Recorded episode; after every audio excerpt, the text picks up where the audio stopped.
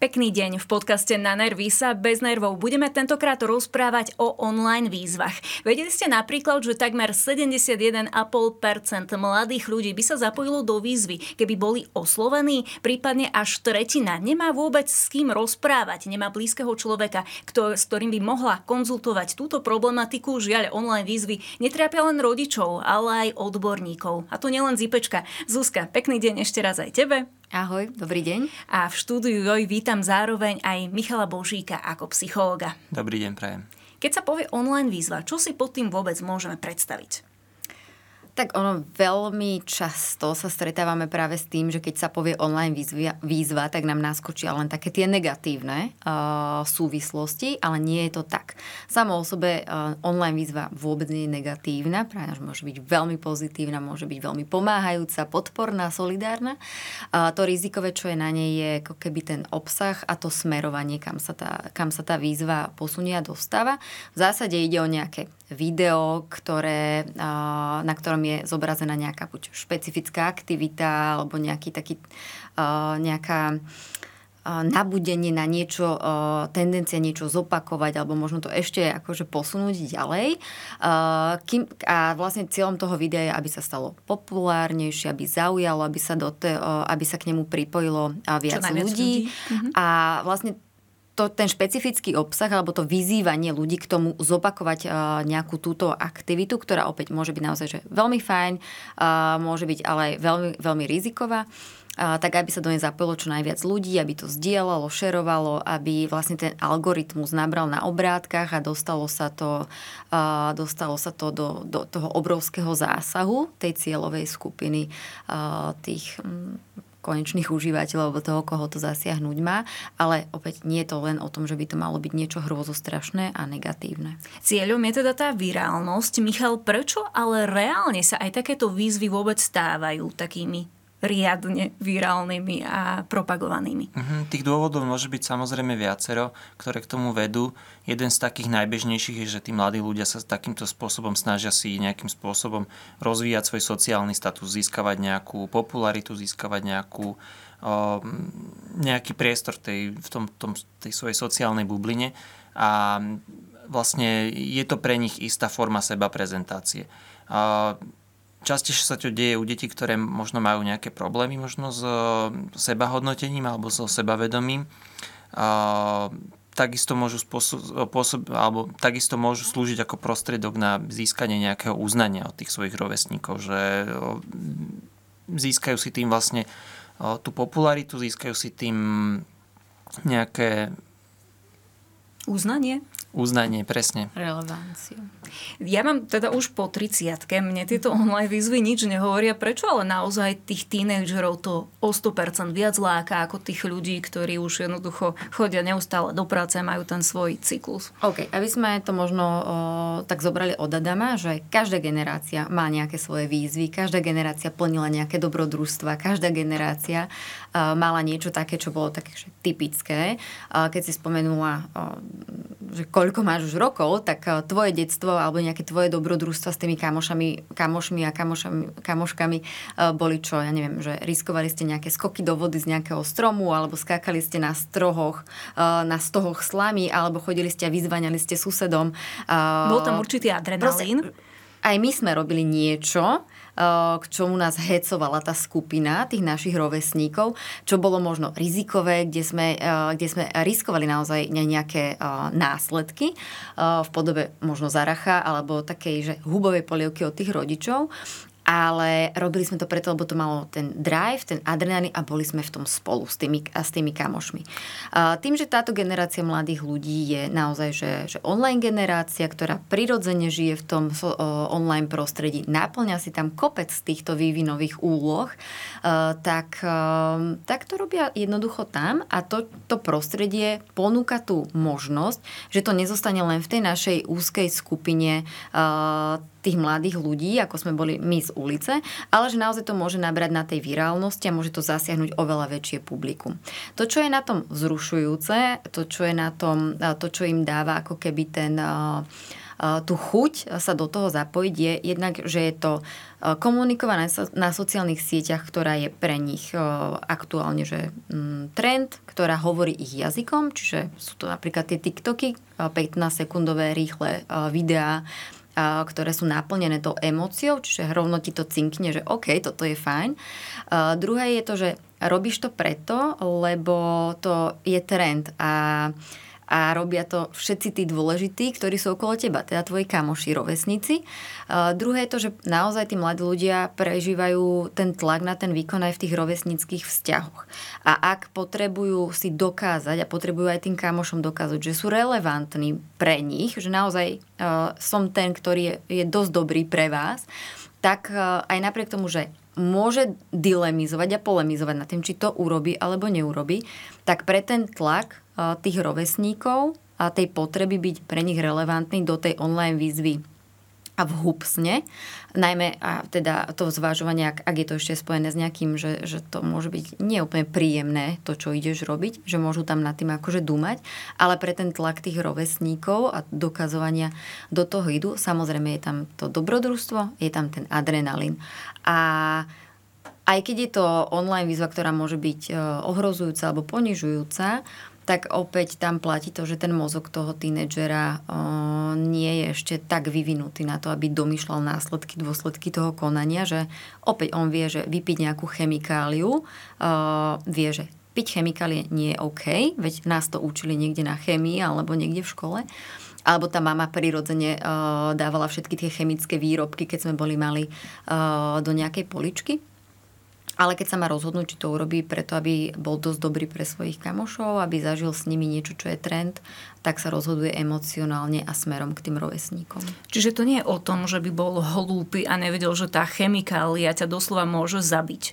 On hm. naozaj dáva na piedestal to, aby bol uctievaný v tej svojej komunite? Um, on, No, áno, áno. V podstate je to, je to mix akože rôznych vecí. Že je to tá túžba potom prijatí a nejakej popularite. Proste tí moji rovesníci ma budú akceptovať len v tom bode, keď e, ja vyvediem v úvodzovkách niečo, niečo uletené, alebo keď proste e, budem sa snažiť náplňať tie nejaké ich e, požiadavky alebo potreby, ale, ale zároveň je to aj takéto experimentovanie s identitou, že som viacej taký otvorený voči, voči nejakým zážitkom, alebo som viacej uzavretý, som viacej ten, ten cool clown v triede, alebo som skôr ten uzatvorený človek sám do seba. A práve keď to dieťa nemá nejako ustálenú tú svoju identitu, čo sa častokrát deje v tom tínedžerskom veku, že tam sa tá identita nejakým spôsobom utvára a formuje, tak e, častokrát sa potom stane, že vlastne sa snaží si časť tej identity vytvoriť takýmto spôsobom, snaží sa nejakým spôsobom e,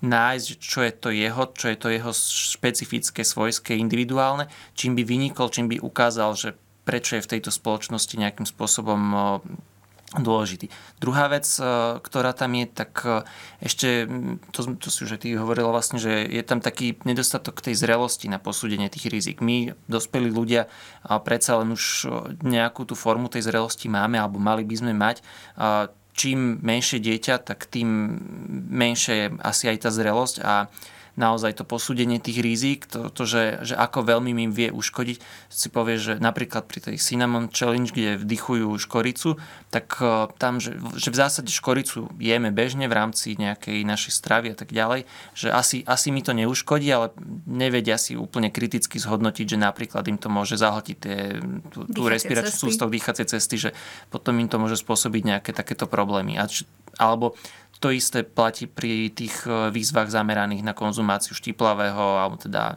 čili papričiek. Zase to, že to vyvolá nejakú prepálenú fyzikálnu reakciu toho tela, že to telo sa začína nadmerne potiť, môže to viesť vlastne až nejakým vážnym následkom.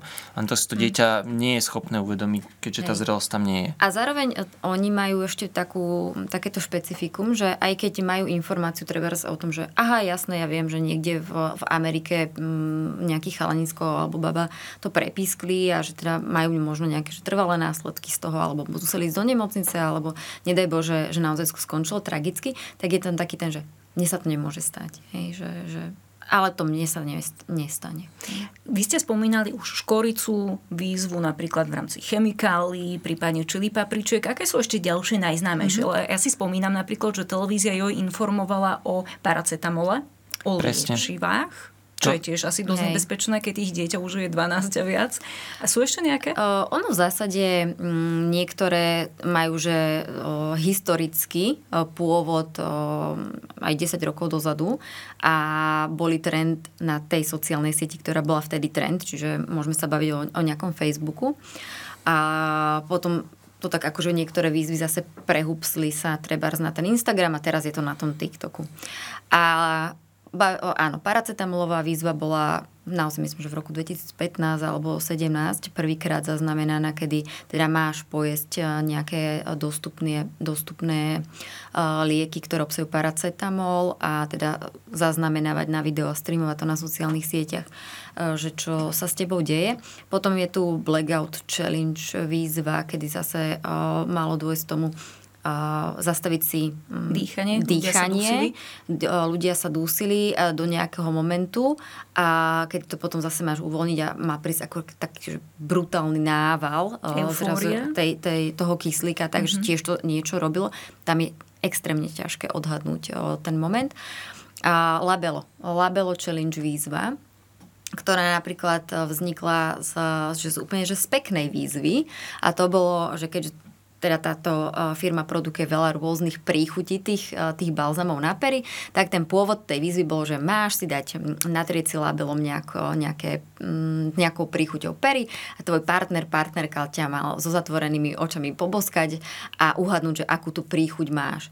Ale keďže táto výzva nebola až taká e, ako keby úspešná, virálna, nezaujala, tak sa udialo to, že niekto balzamy na pery začal používať v inom kontexte a to bolo, že keď ti je na nič, keď máš zlý deň, keď máš úzkosť, keď máš depresiu, tak si ako keby natri uh, tie pery tým balzamom a deň, kedy sa ten balzam minie, uh, tak ukončí svoj život. Hej. A toto sa stalo virálnejšie ako to, že poďme, uh, poďme ochutnávať um, tie, tie labela.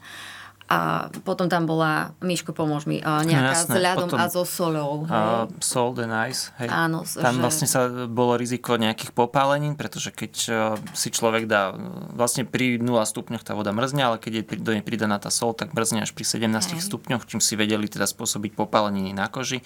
Uh, ďalšia taká možno menej škodlivá bola tá Mannequin Challenge, ak si dobre Áno. pamätám, kde teda mali ostať zamrznutí v nejakých pozách čo môže spôsobiť, ale samozrejme, keď idú treba na eskalátore alebo niečo podobné, tak to môže spôsobiť nejaké zranenia. Train surfing, naskakovanie na, na rozbehnuté vlaky a streamovanie. Čiže je, je, je, je, je toho strašne veľa, dosť, ale ja by som to možno doplnil, že sú aj také tie pozitívne výzvy, lebo teraz sa bavíme o tých rizikových, ale že niektoré sú naozaj dobré. Ja si pamätám tu Ice Bucket Challenge, kde na seba ľudia pre podporu sklerózy. Hej, roztrúcené sklerózy vylievali vlastne vlastne ten, to vedro ja. s ľadovou vodou, takže to bolo také akože úsmevné. Tam sa zapojili aj viaceré celebrity, čiže to bolo skoro To sa stalo veľmi virálnym. Áno, také a... úsmevné, ale s mhm. pozitívnym feedbackom. Áno, a potom bola ešte veľmi pekná výzva, ktorá bola spojená s, citró- s jedením citrónu a že mala si zjesť plátok citrónu a, a zaznamenávať sa, ako, ako sa kyslíš, keď ješ ten citrón. A tieto videá vlastne boli zase na podporu uh, detských onkologických pacientov.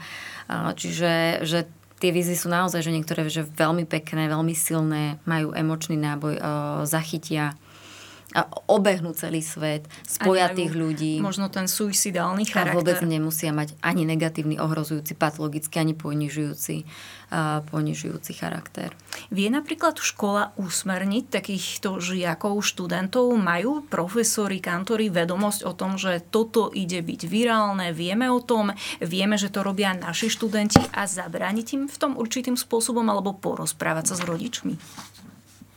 Určite áno, škola má na to vlastne viacero možností. Od tých uh, najjednoduchších, čo je vlastne uh, prevencia, alebo tá primárna prevencia, kde sa o týchto témach s deťmi spoločne bavia, až po také menej zjavné, ale tiež dôležité, a to je nastavovanie tých e, rámcov a pravidel. V podstate každá škola by mala mať nejaký systém pravidel, ktorý nejakým spôsobom funguje a upravuje to, akým spôsobom sa používajú digitálne technológie v školách momentálne to vyzerá tak, že každá škola si upravuje tieto pravidla sama. Není na to nejaký národný rámec, ktorý by presne definoval, ako to má vyzerať.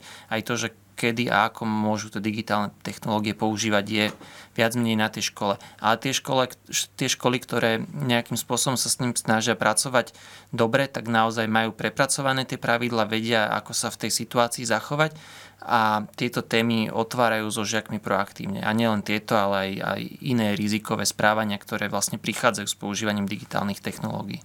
Zuzi Ipečko vykonávalo prieskum o tzv. online výzvach. Aký je jeho výsledok? Tak my sme robili prieskum na vzorke 3000 mladých ľudí o tom, čo vlastne online výzvy v ich živote e, znamenajú. A ty si niektoré tie čísla spomínala v tom úvode a to bolo naozaj zistenie, že 71% mladých ľudí, ktorých oslovia ich rovesníci, aby sa zapojili do tej výzvy, sa do nej zapojí. Potom boli také smutnejšie čísla. A to bolo, že 36,6% mladých ľudí sa naozaj nemá s kým dospelým rozprávať. Nielen o online výzvach, ale celkovo o tom, že čo prežívajú a zažívajú v online prostredí. 37% mladých ľudí nemá rodičov, s ktorými mohli, my mohli tieto online témy, témy rozprávať a veľmi podobne na tom boli aj učiteľia v škol, školské prostredie, že, že necítia ani ako keby tam možno tú ten priestor, otvorenosť, eh, možnosť eh, sa takto rozprávať. Ale zase na druhej strane, eh, keď sme sa rozprávali, alebo keď sme sa pýtali tých mladých ľudí, že u koho by hľadali pomoc, alebo u koho hľadajú pomoc, keď ich súžuje niečo, čo sa spája s online prostredím, tak viac ako 53% hovorilo o tom, mladých ľudí hovorilo o tom, že ak tieto témy zaznevali v rodinnom prostredí a naozaj to neboli iba o tom, že jestli sa zapojíš, tak si ma neželaj, ale naozaj, že bola to téma, že tí rodičia vstupujú do toho života, bavia sa o nich, nechávajú ich aj rozprávať o tom online prostredí, tak práve s väčšou odvahou vyhľadali tú pomoc u a u svojich rodičov. Potom to boli rovesníci, čo je opäť zase úplne typické a štandardné, nič prekvapujúce, pretože rovesníci sú zdrojom uh, pomoci, keďže tínedžeri v tom tínedžerskom veku naozaj sa snažia všetko tak zvládnuť najskôr sami pod, a s podporou tých kamošov a potom hľadajú tú pomoc u dospelých. A, a učitelia boli mm, zase ako keby úplne tak, uh, tak slabšie na tom, že, že tá dôveryhodnosť alebo pocit tej blízkej učiteľskej osoby bol menej zastúpený. Michal, čo spôsobuje rozhodnutie, že ten daný žiak, študent sa skutočne rozhodne uskutočniť tú výzvu, lebo takmer 72% opýtaných, keby ho nástojčivo poprosili jeho spolužiaci, tak to reálne urobiť. Čiže je to tá komunita, v ktorej sa nachádzajú, alebo kde je to správne rozhodnutie urobiť to, neurobiť to? Uh Určite je tam ten sociálny tlak, to je jedna z tých najväčších premenných, ktoré na toto vplývajú.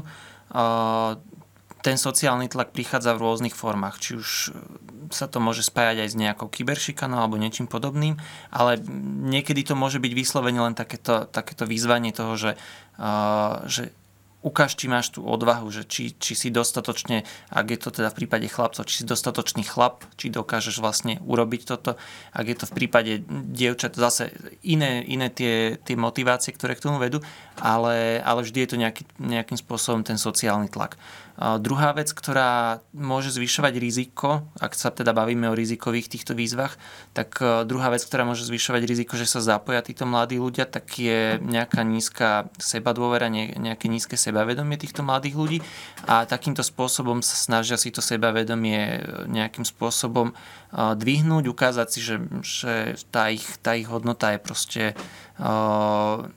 v tom, že dokážu niečo urobiť. Možno ma doplní Zuzka ešte, že... Mne sa páčilo, ako si to tak pekne povedala, že keď ich poprosí, aby sa zapojili, tam ťa nikto neprosí. Tam normálne uh, rozkáže? To, akože nie je to, že rozkáže, ale to je, že ideš, nejdeš. Uh, si označený, označená uh, a...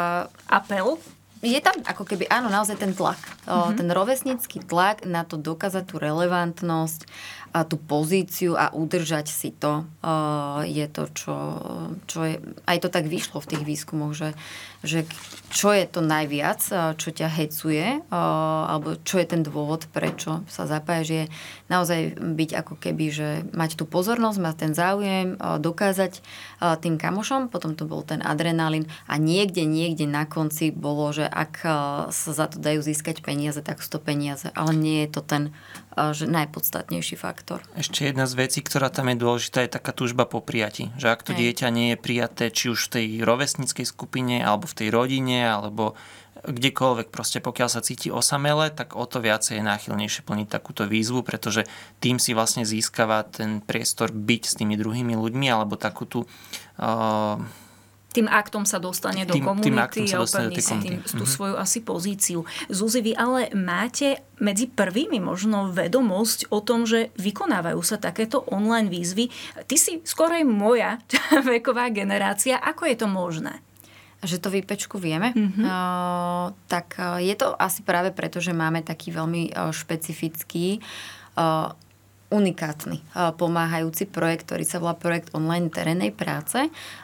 Tvorí ho skupina psychologov a psychologičiek, ktorých úlohou je dennodenne mapovať online prostredie. Čiže moji kolegovia cez naše IPčko účty mapujú Facebook, Instagram, TikTok, majú vytvorenú online komunitu na, na Discorde, takisto máme taký špecifický pomáhajúci kanál na Twitchi. A práve tým, že tí moji kolegovia sú na týchto sociálnych sieťach a vnímajú, čo mladí ľudia hovoria, píšu, keď sú aj v takých uzatvorených skupinách, tak vlastne je to taká, že aktuálna sonda do, to, do toho diania, uh, toho, že čo sa ad hoc deje, že čo vidíme, uh, že sa začne objavovať buď to v nejakých hashtagoch alebo v nejakých a nejakých popisoch, komentároch alebo v tých krátkých videách, že stojí to za tú pozornosť. Ak v tom nie si denodenne, ak nemáš navnímané to prostredie, tak, tak ti to možno nepríde také čudné, že zrazu objavíš nejaké video, ale ak v tom prostredí si tak ako tí moji kolegovia a kolegyne, že vnímame, že aha, tak toto už je tu štvrtý, piatý krát za nejaký veľmi krátky čas, že pozor na to. A zase na druhej strane sú to častokrát samozrejme aj tí mladí ľudia, ktorých nevyhľadávame, ale prichádzajú na tie linky pomoci za mojimi ďalšími kolegami, kolegami a kolegyňami, kde hovoria napríklad aj o tých dilemách, že počúvajte, že, že potrebujú v tom naozaj že pomôcť, že, sú, že boli vyzvaní do nejakej výzvy, nechcú ju robiť, lebo napríklad je to niečo, čo Nebezpečné? je a možno niekedy, že nechutné, uh-huh. hej, že mali sme, tu, uh, mali sme tú výzvu, ktorá nabádala k tomu, aby si jedla uh, výkali svojich domácich uh, maznačikov uh-huh. a, a že, že nechce. Vie, že, že naozaj prídu s tým, že nechcú to urobiť, ako sa z toho ako sa z toho dostať von, lebo to riziko toho vylúčenia opäť na jedno kliknutie ťa dokáže niekto od vyhodiť, vylúčiť, je, je oveľa pre nich horšie, než bolestivejšie, rizikovejšie, ako možno si povedať, že vydržím to a, a, a zvládnem to. Ale tie decka prídu o tom hovoriť a aj vďaka tomu sa dozvedáme o tom, že, že nejaká výzva alebo nejaký trend alebo nejaký fenomén je a to ešte patrilo k tomu, čo sme sa bavili predtým, že trend. Byť súčasťou toho, čo je trend. A tí ľudia, alebo teda mladí, vedia, že ste psychológovia z IPčka? Neuzavrú sa, keď sa priznáte, že halo, ja som Zuzka Juraneková, mm. mám nad 30, absolútne nie som tvoja veková kategória a idem ti teraz porozprávať, že nerob to. Dokáže ťa počúvať ten človek? Hlavne nejdeme ro- robiť, že nerob to, mm. hej, že, že toto nie je spôsob, akým tam komunikujeme. Mm, na začiatku, keď vznikal ten projekt, tak boli také odvážne počiny mojich kolegov, ktorí prišli do tých uzavretých skupín a povedali, že, že my sme psychológovia a veľmi radi vám pomôžeme, takže dostali ban za 3 sekundy. To, na toto sa pýtam. hej, hej. A tie cesty, ako si získať tú komunitu alebo ako, ako tam mať to svoje miesto, sú naozaj rôzne. Jednak je to, že spolupracujeme s influencermi, ktorí nám pomáhajú tvoriť taký ten, akože naozaj, že pomáhajúci obsah aj na tom TikToku a, a veľa sa tam teda hovorí aj o IPčko, o, tej pomoci, čiže nie je to nie, v niektorých tých častiach úplne neznáma. A pamätám si, keď sme prišli na, na Twitch, lebo sa tam tiež dieli rôzne ťažké veci, kedy tí mladí ľudia streamovali tie svoje bolesti uh, duše a, a tá komunita nás tam zavolala, že, že poďte sem, poďte na ten Twitch, poďte nám tu nejako pomôcť. Tak sme tam s mojim kolegom Marekom prišli ako úplne podiviny, pretože Twitch je streamerská platforma, kde sa streamujú to, ako hráš nejaké hry a, a teraz už aj čokoľvek iné. Mm-hmm. Ale zrazu my sme tam prišli a, a začali sme tam hrať človeče. Alebo alebo sme hrali karty, alebo sme zdobili uh, medovníky a, a tá komunita si to povedala, že poči, takí dvaja čudní sú tam, že choďte sa na nich pozrieť. Ale oni sa na nás prišli pozrieť. Ako na unikát. Ako na úkaz.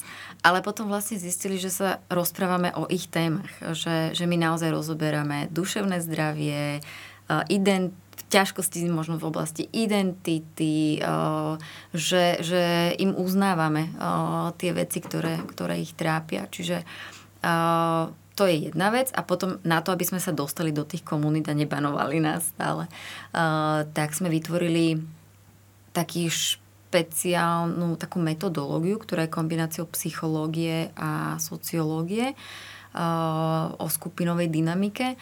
A toto všetko sme napchali do takých piatich avatarov, ktorí majú svoju identitu, svoj charakter, svoj komunikačný jazyk ktorý na prvý pohľad je jasné, že, že nie sú to skutočné um, profily, alebo teda tak, že, sú, že zastupujú ich nejaké skutočné bytosti. A cez týchto avatarov, to, alebo tých avatarov, príjmali tie skupiny oveľa, oveľa otvorenejšie, ľahšie a pritom bolo jasné, že sú to IPčkovskí avatári a keď sa nás na to aj opýtali tí ľudia, či sme není psychológovia z IPčka alebo psychologičky, sme im to transparentne povedali, že áno, ale ten vzťah, ten zážitok už vlastne bol o, tak silný, o, že už nemali potrebu nás banovať. Okrem psychológov sa samozrejme aj deti, študenti môžu rozprávať primárne so svojimi rodičmi, ktorí sú určite oporou aj v online výzvach. Otázka je ako, Michal? V prvom rade ten rodič by mal zachovať nejakú takú pokojnú konverzáciu, takú pokojnú, taký pokojný prístup, aby nespanikáril, aby hneď nezačal hovoriť o nejakých zákazoch, o nejakých príkazoch o tom, ako je to celé hrozné. Vtedy dokáže vytvoriť e, takú tú e, komunikáciu s dôverou, kde to dieťa naozaj e, sa obráti na toho rodiča a dôveruje mu v tom, že ten rodič mu dáva nejaké relevantné informácie.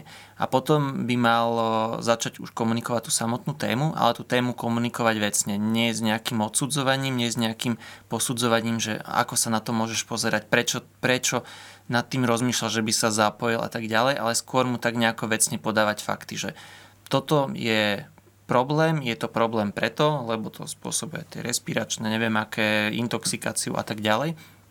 A to je jedna strana mince, informovať a poskytovať proste relevantné informácie o tých rizikách. A druhá strana, ktorá je podľa mňa ešte dôležitejšia, je, že snažiť sa budovať tú osobnosť toho dieťaťa tak, aby malo tie zdravé zručnosti, aby dokázalo povedať e, nie na také výzvy, aby rozumelo tomu, že tá jeho hodnota nevyplýva z toho jeho sociálneho okolia, ale z jeho vlastného vnútra, že aj keď odmietne treba splniť takúto výzvu, pozerať sa na takúto výzvu, tak e, ono stále má tú svoju hodnotu, či už nie možno pre tých rovesníkov, ktorí ho na toto vyzývajú, ale pre nejakých iných rovesníkov, pre tú jeho vlastnú rodinu a že na tom až tak nezáleží, čo si myslí nejakým spôsobom tá skupina. A toto sú zručnosti, ktoré ale všeobecne platia nielen pre tieto online výzvy, ale uh, mali by byť rozvíjané úplne u každého dieťaťa či tie emočné, alebo aj tie sociálne zručnosti.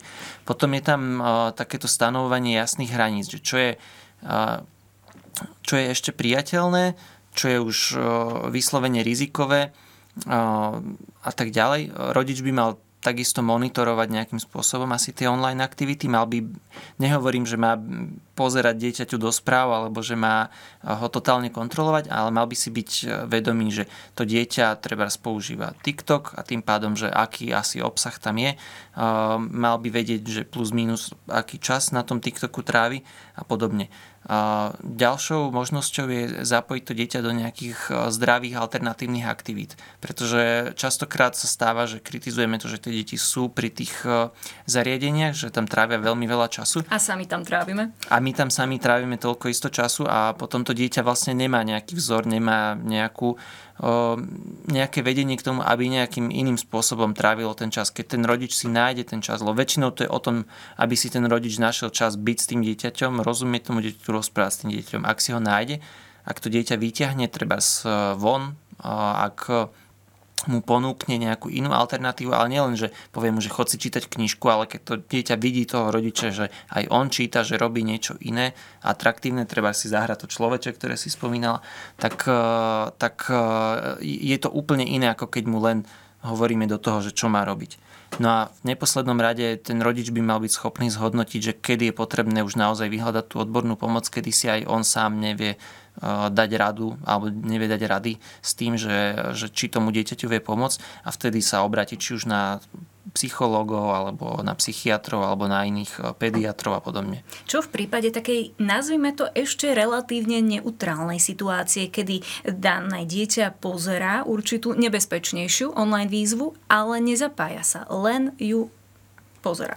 Ak teda ja k tomu doplním len toľko, že vtedy sa môže znižovať tá citlivosť toho dieťaťa na takýto obsah. Že keď to vidí prvýkrát, tak predsa len je to niečo, čo ho môže... Šokujúce. Šokujúce, vystrašiť tak ďalej. A keď bude pravidelne konzumovať takýto obsah, tak tá citlivosť sa môže znižovať. Môže to začať brať, že toto je normálne správanie, že že vlastne veď toto robia všetci, ešte teda posilňované tým sociálnym prostredím, tou vrstovníckou skupinou, kde sa navzájom tí ľudia hecujú, ale paradoxne to môže byť presne to, že, že väčšina tých detí s tým ani nesúhlasia, ani to nechce robiť, ale vnímajú to, že, že toto by sme asi mali robiť. A keď to nejakým spôsobom dekonštruujeme, že sa pozrieme na to, prečo, prečo toto hovoria, tak vlastne a opýtame sa ich na to priamo, tak oni povedia, že vlastne to ani nechcú robiť, ale že si mysleli, že asi, asi takto sa majú správať. A keďže im nikto nepovie, že ako sa naozaj majú správať, alebo im to nevysvetlí,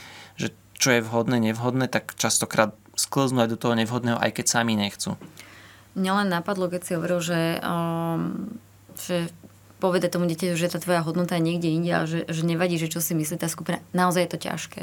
Že nedá sa to tak, akože, že šmahnutím ruky, že to je jedno, čo si oni o tebe budú myslieť. Ja si myslím toto, pretože áno, bytosne to dieťa potrebuje vedieť, že tí rodičia stoja za ním, ale že, že naozaj to uznanie toho rovesnického tlaku, uh, kedy potrebuješ to, to prijatie tou skupinou a povedať si, že, ne, akože, že to je jedno, čo si o tebe myslia že da, buďme na to citliví. Hej, že, že pre nich je to naozaj nie, niečo, čo je z vývinového hľadiska oveľa dôležitejšie, ako ste v tej chvíli možno vy, hej, v kontexte naplňania tých potrieb.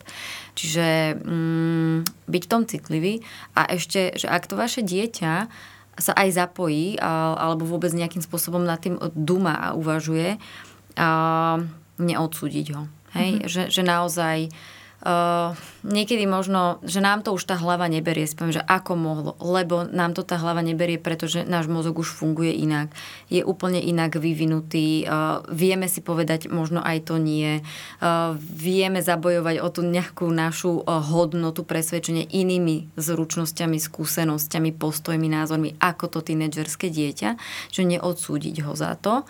Uh, a a možno v kontexte tej prevencie, že ak prídeme za tým dieťaťom, že počúvaj ma, môj milý zlatý tínedžer, že moja dinosauria sociálna sieť Facebook, na ktorej ty nie si, dnes vyprodukovala takýto článok, že deti na sociálnych sieťach, ja neviem, jedia paracetamol čo o tom? Čo o tom ty vieš? Čo, ako, máš nejakú skúsenosť na tej tvojej sociálnej sieti? Ako by si ty zareagoval, zareagovala vtedy. A ešte možno na obranu toho, toho TikToku, že, že tí rodičia majú vedieť, že to moje dieťa je na TikToku, aký je tam asi obsah. No veškerý. že, že tam máš obsah e, všeho chuť a ten algoritmus ťa veľmi rýchlo e, a, a instantne e, nasytí tým, čo si začal vyhľadávať to vieme obidvaja veľmi dobre. Ja som tým hlavne chcel povedať, že majú tí rodičia sa pýtať toho Hej, dieťaťa, že čo ich na tom baví, prečo ich to baví, čo ich tomu ťaha a v čom ich ten obsah možno vyrušuje, alebo že, že čo vlastne, že zaujímať sa o ten obsah. Nie, nie, že oni sami si to majú sledovať a odhadovať, že čo asi, ale že cez to dieťa, že to Hej. prídu za tým dieťaťom, opýtajú sa, že sa naozaj zaujímajú aj o ten obsah. Čiže opýtať sa, že ako, si sa, ako sa máš aj na TikToku napríklad, alebo že, že čo pekné si dneska zažil na TikToku.